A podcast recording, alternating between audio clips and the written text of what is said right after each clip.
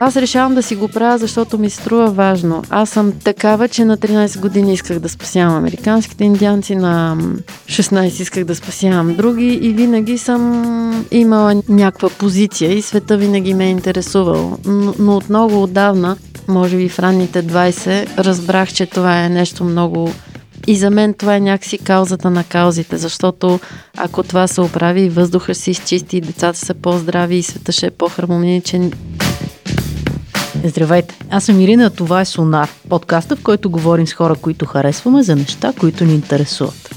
Днес темата е нещо, за което от една страна говорим от години, поне на мен така ми се струва, обаче от друга страна се оказва, че трябва да говорим все повече и все по-настойчиво. А климатичните промени, за които поне аз си мислех, че има консенсус, все повече са дискусионна тема, малко като кацането на Луната, плоската земя или ваксините. Те всички учени са единодушни за какво става въпрос, обаче, защото на мен не ми харесва и не ми изнася да си изхвърлям буклука разделно и ще вярвам в каквото си искам, но както и да е. Нашия гост днес е Магдалена Малеева. Знаете за нея със сигурност или я познавате като успешен тенесист, или като основател на горичка, или като двете. Тя от години говори за климатичните промени и нашата роля в тях и нямаше как да не я поканя, за да говорим за това, което се случва напоследък с, може би, най-известния климатичен активист в последните години Грета.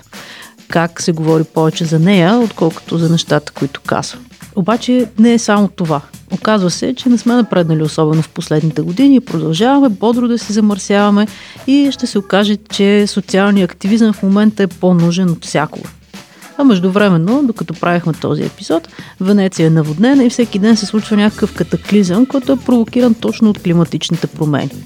Говорим си за активизма, за малките и големите промени, какво може да направи всеки от нас и за начините по които да се информираме и как да действаме. Интервюто следва, преди това напомням да се абонирате за Sonarcast и да го споделите с приятели. Това е начин да достигнем до повече хора. Също така можете да разгледате и другите подкасти от нашата продуцентска компания Procasters на страницата ни procasters.co. Има доста интересни неща за слушане. А ако искате да направите свой подкаст за себе си или за своя бранд, също можем да съдействаме на procasters.co. А сега започваме. Здрасти, аз си предварително ти казах, че нашия разговор е провокиран от това, което се случи с Грета. Mm-hmm. Как от една страна едни хора казаха, ти си супер герой, ще спасиш света, от друга страна бяха хората, които смятат, че тя нали, ще съсипе всичко и няма право да говори по теми, по които не разбира. А всъщност малко хора стигнаха до това, че тя всъщност има едно послание, което иска да сподели. То даже не е нейно, ами е на учените нали, ти си публичният човек в България, който от доста време говори за климатичните промени. Какво ти е мнението за всичко това, което се случи с Грета, нали, нейният публичен имидж и дебата около нея, не върху това, което казва? Ами, аз говоря за тези неща от много отдавна това, което се случи последната година, страшно ме изненада, защото аз всъщност страшно се възхитих на нейната смелост, защото си дадах сметка, че аз съм спряла да говоря и съм спряла да говоря точно защото се притеснявам от не от хейтерите ми, някак си се чувстваш много самотен да говориш за неща, които повечето хора им се струват толкова абстрактни, толкова далечни, толкова несериозни. И за това Нали, аз преди 10 на години много вярвах, нали, има много приятели, които са по-скоро с пазарно ориентирани, с такъв тип мислене и те казват, че пазара може да намери решение. Нали, не знам дали са либретарианци или там кои са точно тези хора, които пазара им решава всички проблеми, но имам нормални приятели, които са с такова мислене и тъй като това е една голяма, нали, този модел на съществуване на света е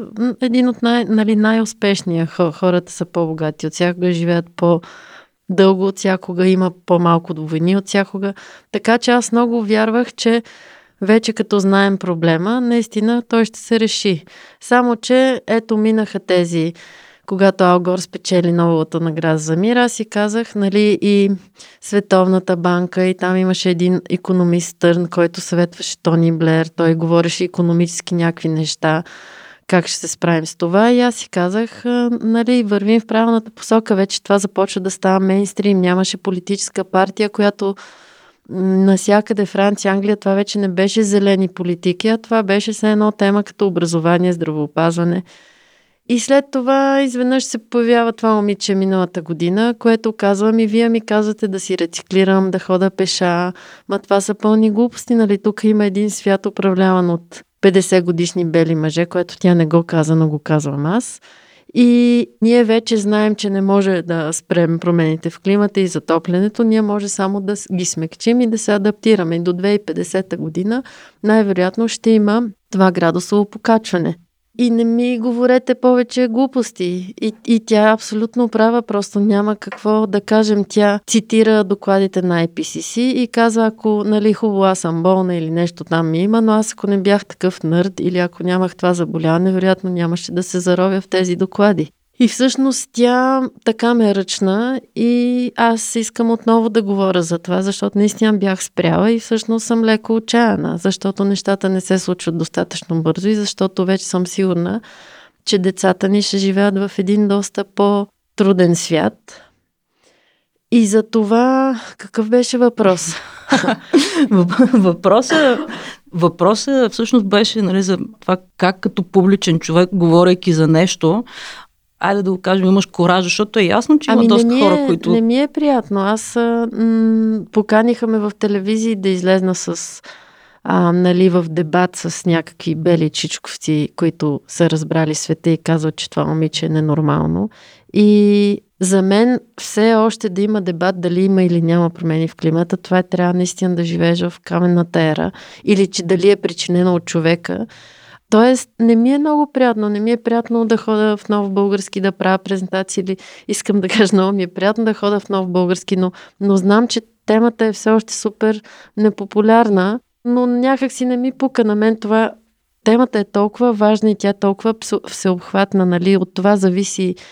А, днеска ще излезне доклад на Lancet, това е най-голямото медицинско списание, което публикува всички най-последни проучвания.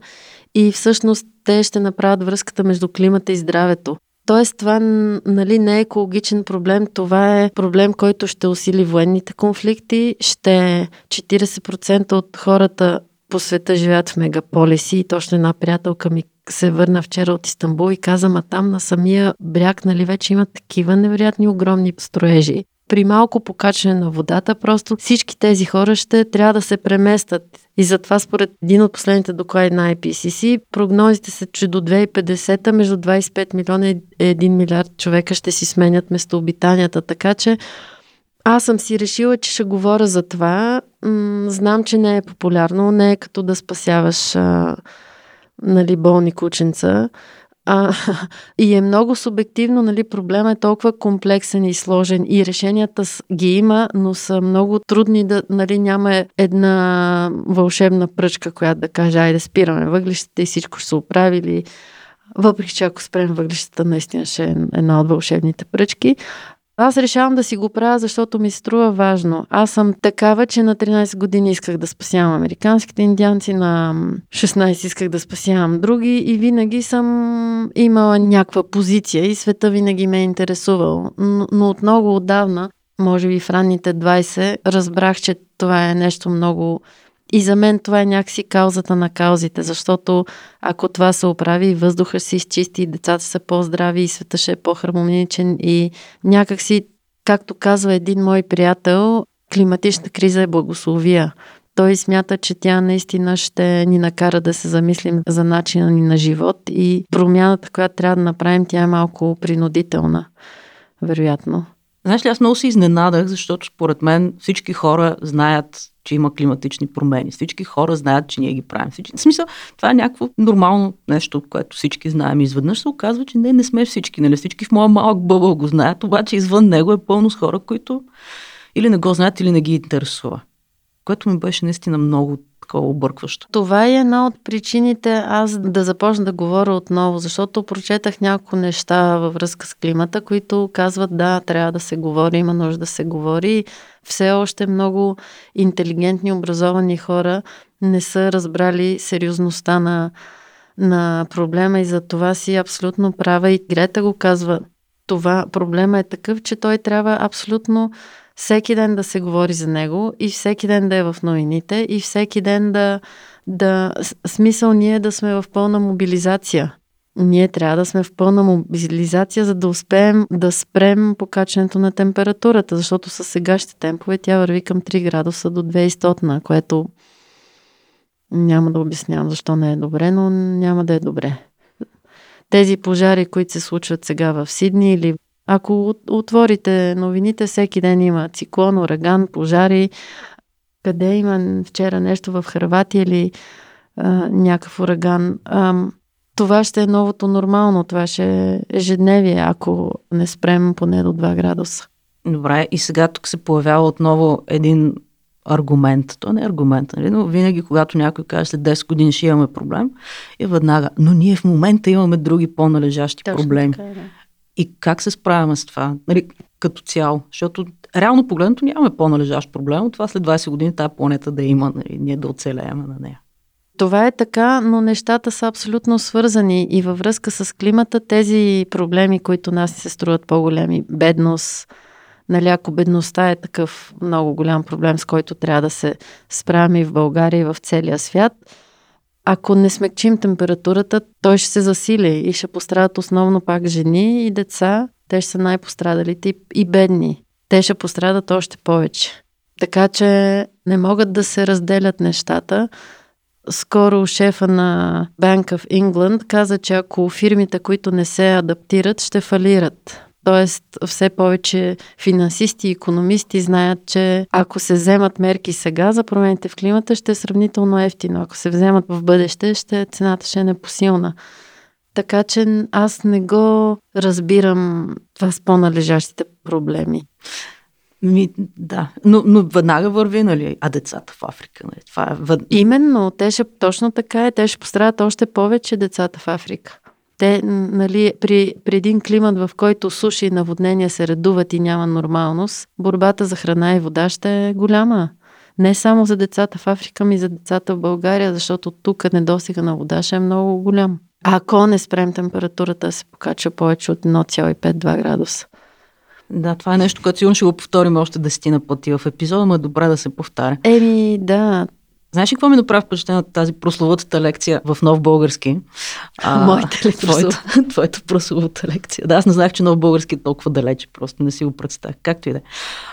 Там всъщност нещо, което спомена е, че топ 20 компании в света отговарят за цялото замърсяване и този аргумент, който е, че сега е ред на Индия да цапа и ред на Китай да цапа, защото те са пропуснали технологичното развитие, което са имали западните държави и всъщност са направили климатичните промени. То от една страна е така, обаче от друга страна те не, всъщност не са чак толкова те проблема, колкото големите корпорации, ако съм те разбрала правилно. Ами много ми е трудно. Това са много сложни въпроси. Ми е много трудно да отговоря. И затова и тези преговори на световно ниво са толкова трудни, защото някакси всеки дърпа за себе си, което е нормално. И факта, че толкова много държави от целия свят, нали, сигурно всеки от нас е работил в група и според мен всеки от нас знае, че най-трудното нещо е да събереш хора за обща кауза. Много е лесно да хейтим, да кажем това, но да се съберем ние заедно и дружно да си кажем това ще го правим, заедно е много трудно. И затова е невероятно, че всички държави, които са членки на ООН, след много опити, са се разбрали и са си казали, ще спрем температурата на 2 градуса. Според мен това е невероятно човешко постижение. Естествено, сега има много детайли. Кой колко ще плаща, на кого ще плаща, защо ще плаща, кой замърсява най-много, кой е най-виновен. Това, което със сигурност аз мисля, е, че 70% от въглеродните емисии идват от три индустрии. Те са енергийния сектор, земеделие и транспорт. Тоест там има огромни фирми и корпорации, които ако те направят преход към нов тип економика или развият бизнесите си така, че да са въглеродно неутрални, аз и ти няма никакво значение дали си рециклираме букука или дали ходим пеша. И това беше едно проучване, което излезна скоро, че 20% от а, бяха основно петролни компании, са отговорни за непълна колко процента, но над 50% от а, въглеродните емисии. Тоест, ако шефовете на тези компании, които аз мога да се обзаложа, не съм сигурна, но може да го проверим и да се хванем на бас с някой, че са бели мъже над 50, Това, това от сина на Жустин, просто откакто тя ми го каза, моя син има много резерви към това поколение, дето сега управлява света. И аз се зачудих и искам да кажа, че ако тези хора, които съм сигурна, че имат и деца, и внуци, и знаят какво става, и предполагам, че някои от тях искат да вземат мерки, но не е много лесно, ако те вземат мерки, нещата ще се променят. В същото време, нали, малките стъпки са много важни, защото ние сме тези, които ще слагаме натиск на тези хора. И всъщност мен ме обнадежди това проучване, че за да се случи нещо, трябва 14% или над 10% от хората да вярват в една идея и тогава промяната се случва като огън. Ако стоиме, явно сега сме под 10%, но света наистина живее в някаква абсолютно повратна точка и, и по, покрай всичките климатични протести излезнаха милиони, милиони хора, така че според мен не сме много далече от тези 14% и следващите години ще са ключови. Но така има няколко компании, които са по-силни от държави и те са много отговорни за, за това, което се случва. Иначе, кой е по-виновен? Не знам дали са Индия или Китай или Европа или Америка. И не знам, скоро имаше някакво позитивно проучване. Прочетах, че Китай ще достигне пика на въглеродните си емисии по-рано, отколкото се очаквало там 2022 или нещо такова. В същото време има доста негативни новини, защото се случват някакви непредвидени неща. Ето, например, всички тези пожари, които се случиха тази година. Мисля, че някакси никой не ги е очаквал. И така, не знам кой е по-виновен. И, никой не знае. Интересно е развитието на света. Аз четах някъде, че в момента само 20% от световната популация летят с самолет. И ако развитието на останалите части от света и всички останали части на света стават богати и просперират и пътуват повече, всъщност много рязко ще се вдигнат всякакви емисии, тъй като все повече хора ще използват една услуга, която замърсява природата. Да, да. Така че ние много малко хора сме, ма и ние сме отговорни за това. Смисъл, всеки, който пътува с самолет и така нататък. От една страна, никой не може да пътува 6 дена с лодка, нали, от това е абсурдно. Не може да плуваме. не, не може да плуваме 6 дена с лодка. В същото време всички искаме да ползваме самолети, искаме да са ефтини и така нататък. И хората пътуват повече от всякога, поне в България. Аз пътувам нали, от много малка заради тениса, вече не пътувам, но когато бях малка си спомням, че в самолетите винаги имаш свободни места и отиваш най-отзад и лягаш и спиш. Сега никога вече, предполагам, че заради ефтините линии, хората пътуват много, което е страхотно, защото виждат света и малко си излизат от а, черупката. Но пък това наистина с замърсяването от самолетите е проблем. И аз не знам какви са отговорите. Аз конкретно за самолетите много не ме притеснява, защото почти не пътувам. Но нали, това, което казваш, то не е само за самолети, там и ми, много други неща, когато там някои хора, които са били бедни и сега като забогатеят, че почнат да потребяват повече и повече. Нали, това всичко е проблем за света. Е, той месото е един друг проблем. В смисъл, аз, аз не съм привърженик на това, че всички хора трябва да станат вегани и така нататък. Аз но, също нали, далече съм от тази мисъл, всеки да прави каквото иска, но е факт, че отглеждането на животни за храна всъщност е много проблематично, взема много място, има много вредни емисии. Нали. И колкото повече хора минат на тексаска диета, толкова повече няма да остане храна за останалите. За много неща истината е някъде по средата и просто за, за някои неща прекаляваме. Нали? Има хора, които ядат всеки ден месо и това е екстремно. А, Абе, сложно е. Сложно е, точно това искам да кажа, че няма една вълшебна пръчка, която да каже какво трябва да правим, но със сигурност трябва да сме малко по-скромни, поне ние в западния презадоволен свят. А пък другите хора, които ще се развиват, ще е хубаво това да го правят чрез енергия от възобновими източници. Нали? Едно сигурно нещо е, че за да се спре покачването на температурата е да не се вади повече петрол от земята. Просто това, което сме изгорили до сега, не трябва да горим повече. Нямаме повече време. Този въглероден бюджет на планетата е до 10-15 години ще е употребен и и така, но това значи ли, че всички слизаме от бензиновите си коли? Може би да, може би това значи. Може би в някакъв момент няма да има друг... Нали, аз не печеля много фенове така, защото никой не обича да се лишава от удобство, никой не обича да прави промени. Но независимо аз ли го казвам или кой, планетата може би малко ще си потърси своя баланс. Сега специално за колите е много интересно, че все повече млади хора, те даже нямат книжка. Нали? Ти остави да притежават автомобил. В България е малко по-различна тенденция. Да, в България все още е важно да имаш кола. Да, и то нали, трябва да е голяма и да... Да. Но да гори много и да е ужасна и да, да. караш всеки ден до магазина. Това е друга тема. Но и тук се, се появяват електрическите услуги, които можеш да си купиш кола, да си купиш глупости, може да си немаш автомобил, че всъщност да го ползваш само функцията транспорта, не да притежаваш ламарината автомобил.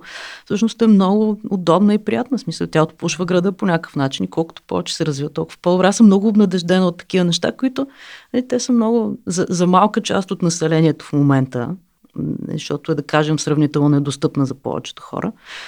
Обаче то трябва да се почне от някъде. Аз нямам много връзка с такива хора, така тинейджери между, да кажем, 15 и 25.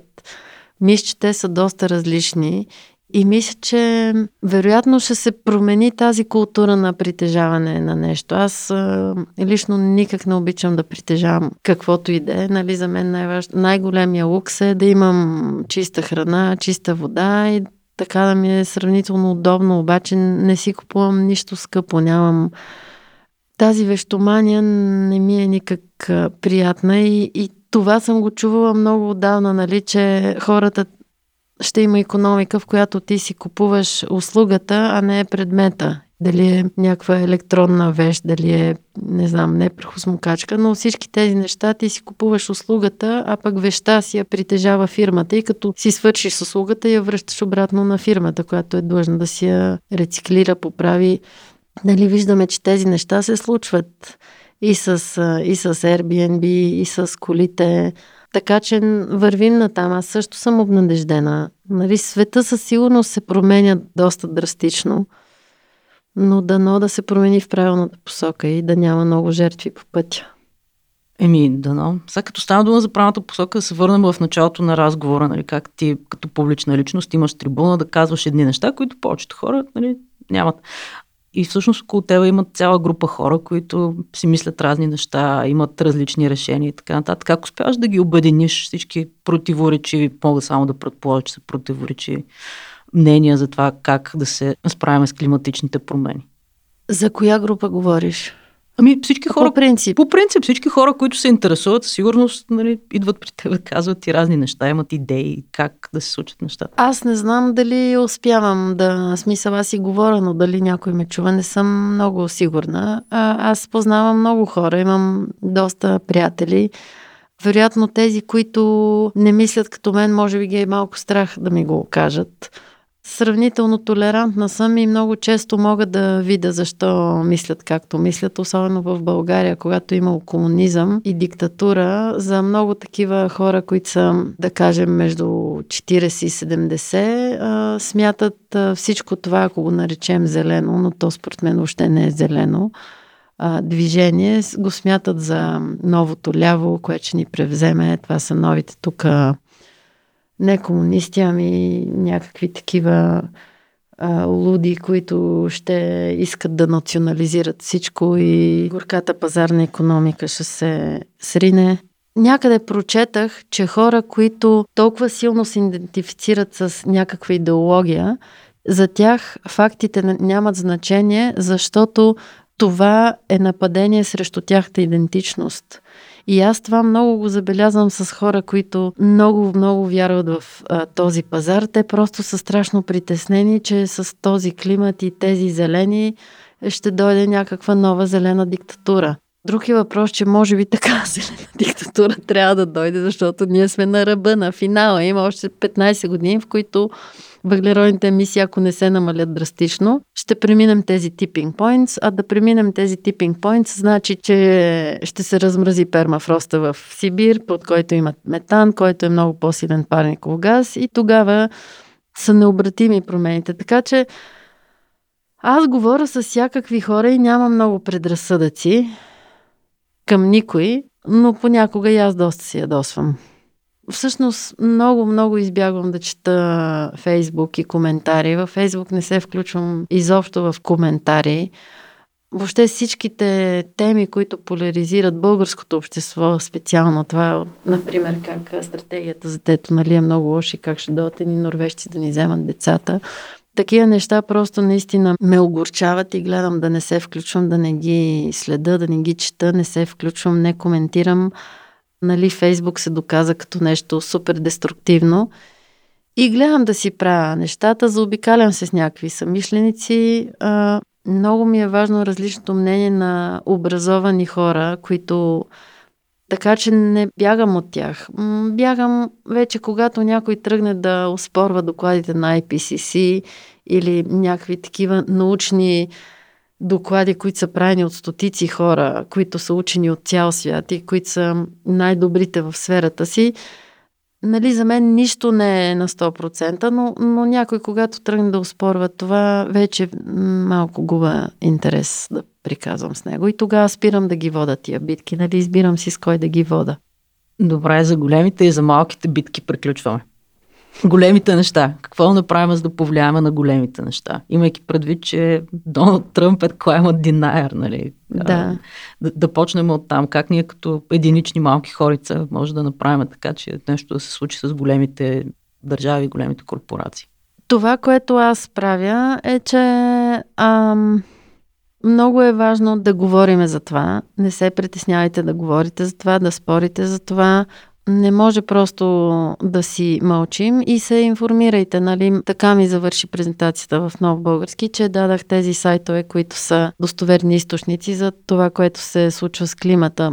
Мисля, че е важно да се гласува за хора, които имат отношение към климата и към околната среда. Знам, че в България няма много опции, но като българин е трудно да прецениш, защото много, нали, американските избори следващата година са супер важни и там ако се включи човек, който има. То всеки, освен тръпше с отношение към климата, там между демократите борбата е кой колко ще направи за климата. Не дали някой ще направи нещо. Ние като българи, аз за себе си само мога да кажа, че аз си финансирам моето нещо, което се нарича Горичка и през Горичка имаме различни проекти.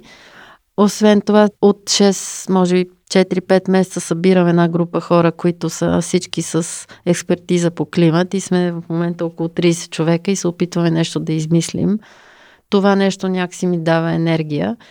И в личния си живот горе-долу се опитвам да съм по-скромна, а, но в никакъв случай не съм перфектна, защото не мога да намеря начин да се отоплявам без това да е на газ, пелети или някакво такова стандартно гориво. И всъщност едно нещо, за което може да се натиска, но не съм сигурна, е наистина да се облегчат регулациите за ВЕИ в момента те така ги направиха преди години, се едно искаха тотално да спрат развитието на този сектор. Аз бях скоро в Гърция и там е доста лесно да си сложиш фотоволтаик на къщата. Тук е все още страшно трудно. Наистина? Да. В България ли? Да, защото е, в смисъл, ефтино е да си купиш фотоволтаици. Ами има ефтино някаква бюрокрация, много е трудно да се присъединиш към мрежата, нали, почти невъзможно е, но доколкото разбирам, вече има някои промени в тези наредби и ще да има още. Така че за мен някакси това ми се струва една от най-важните стъпки, които би било хубаво да може да направим, да сме енергийно независими но това е много трудно все още в България и не знам дали да говоря за другите неща. Нали, аз карам електрическа кола, имам и бензинова, която е, нали, когато трябва да пътуваме, но не съм перфектен пример и затова ми е трудно да давам акъл, но аз вкъщи си рециклирам, имам компост за петчленно семейство, букука ни е сравнително малко. Децата ги пуснах вече на градския транспорт и съм много доволна, че за сега не съм възпитала някакви лиглювци, които искат от всякъде да ги взимаме с кола и да ги водим навсякъде. Те даже много се кефат, че са самостоятелни. И за България ключово нещо, което трябва да се случи е да има промяна във връзка с тези въглишни централи, които имаме, защото ние само тях, ако ги преструктурираме и променим, това ще е страхотно за България. А там, нали, в Мариците може да се развият съвсем други бизнеси, могат да се сложат фотоволтейци, които ще произвеждат повече ток, отколкото до сега ще създадат много повече работни места. стига да има някакси визия и побутване от политиците да, да се тръгне на там. За сега все още си пазим статуквото и замърсителните индустрии. Така че не зная, много ми е трудно да отговоря какво всеки един от нас може да направи, но, но ако аз не съм много езотерична, но някакси вярвам, че ако повече хора разбират какво се случва, някакси промяната ще се случи. Така че информирайте се, правете колкото можете вие и по някакъв начин трябва да слагаме напрежение върху институции, политици и това е. Трябва кораж и действие. Супер така приключваме. Между другото, всичките линкове, които са за официалните информационни сайтове, които хората могат да прочитат и да разберат какво наистина се случва, ще ги има в бележките на епизода. Добре, добре, супер. Най-якото е Carbon Brief. Carbon Brief е един нюзлетър, който всеки 3-4 дни получаваш всичките новини за климат, от всяка гледна точка, сериозни доклади, преведени на лесен език. Просто тези хора го правят много як този нюзлетър и го препоръчвам. Супер, благодаря ти много. И аз благодаря. Благодаря още веднъж. Напомням, че всички линкове, за които говорихме, са в бележките на този епизод. Ако искате да ни дадете обратна връзка за този или за някой от миналите ни епизоди, или искате да ни дадете тема за следващ, можете да ни намерите като Сонар казва в социалните мрежи, както и на страницата на нашата продуцентска компания procasters.co. Благодаря много, че ни слушахте. Чао и до скоро!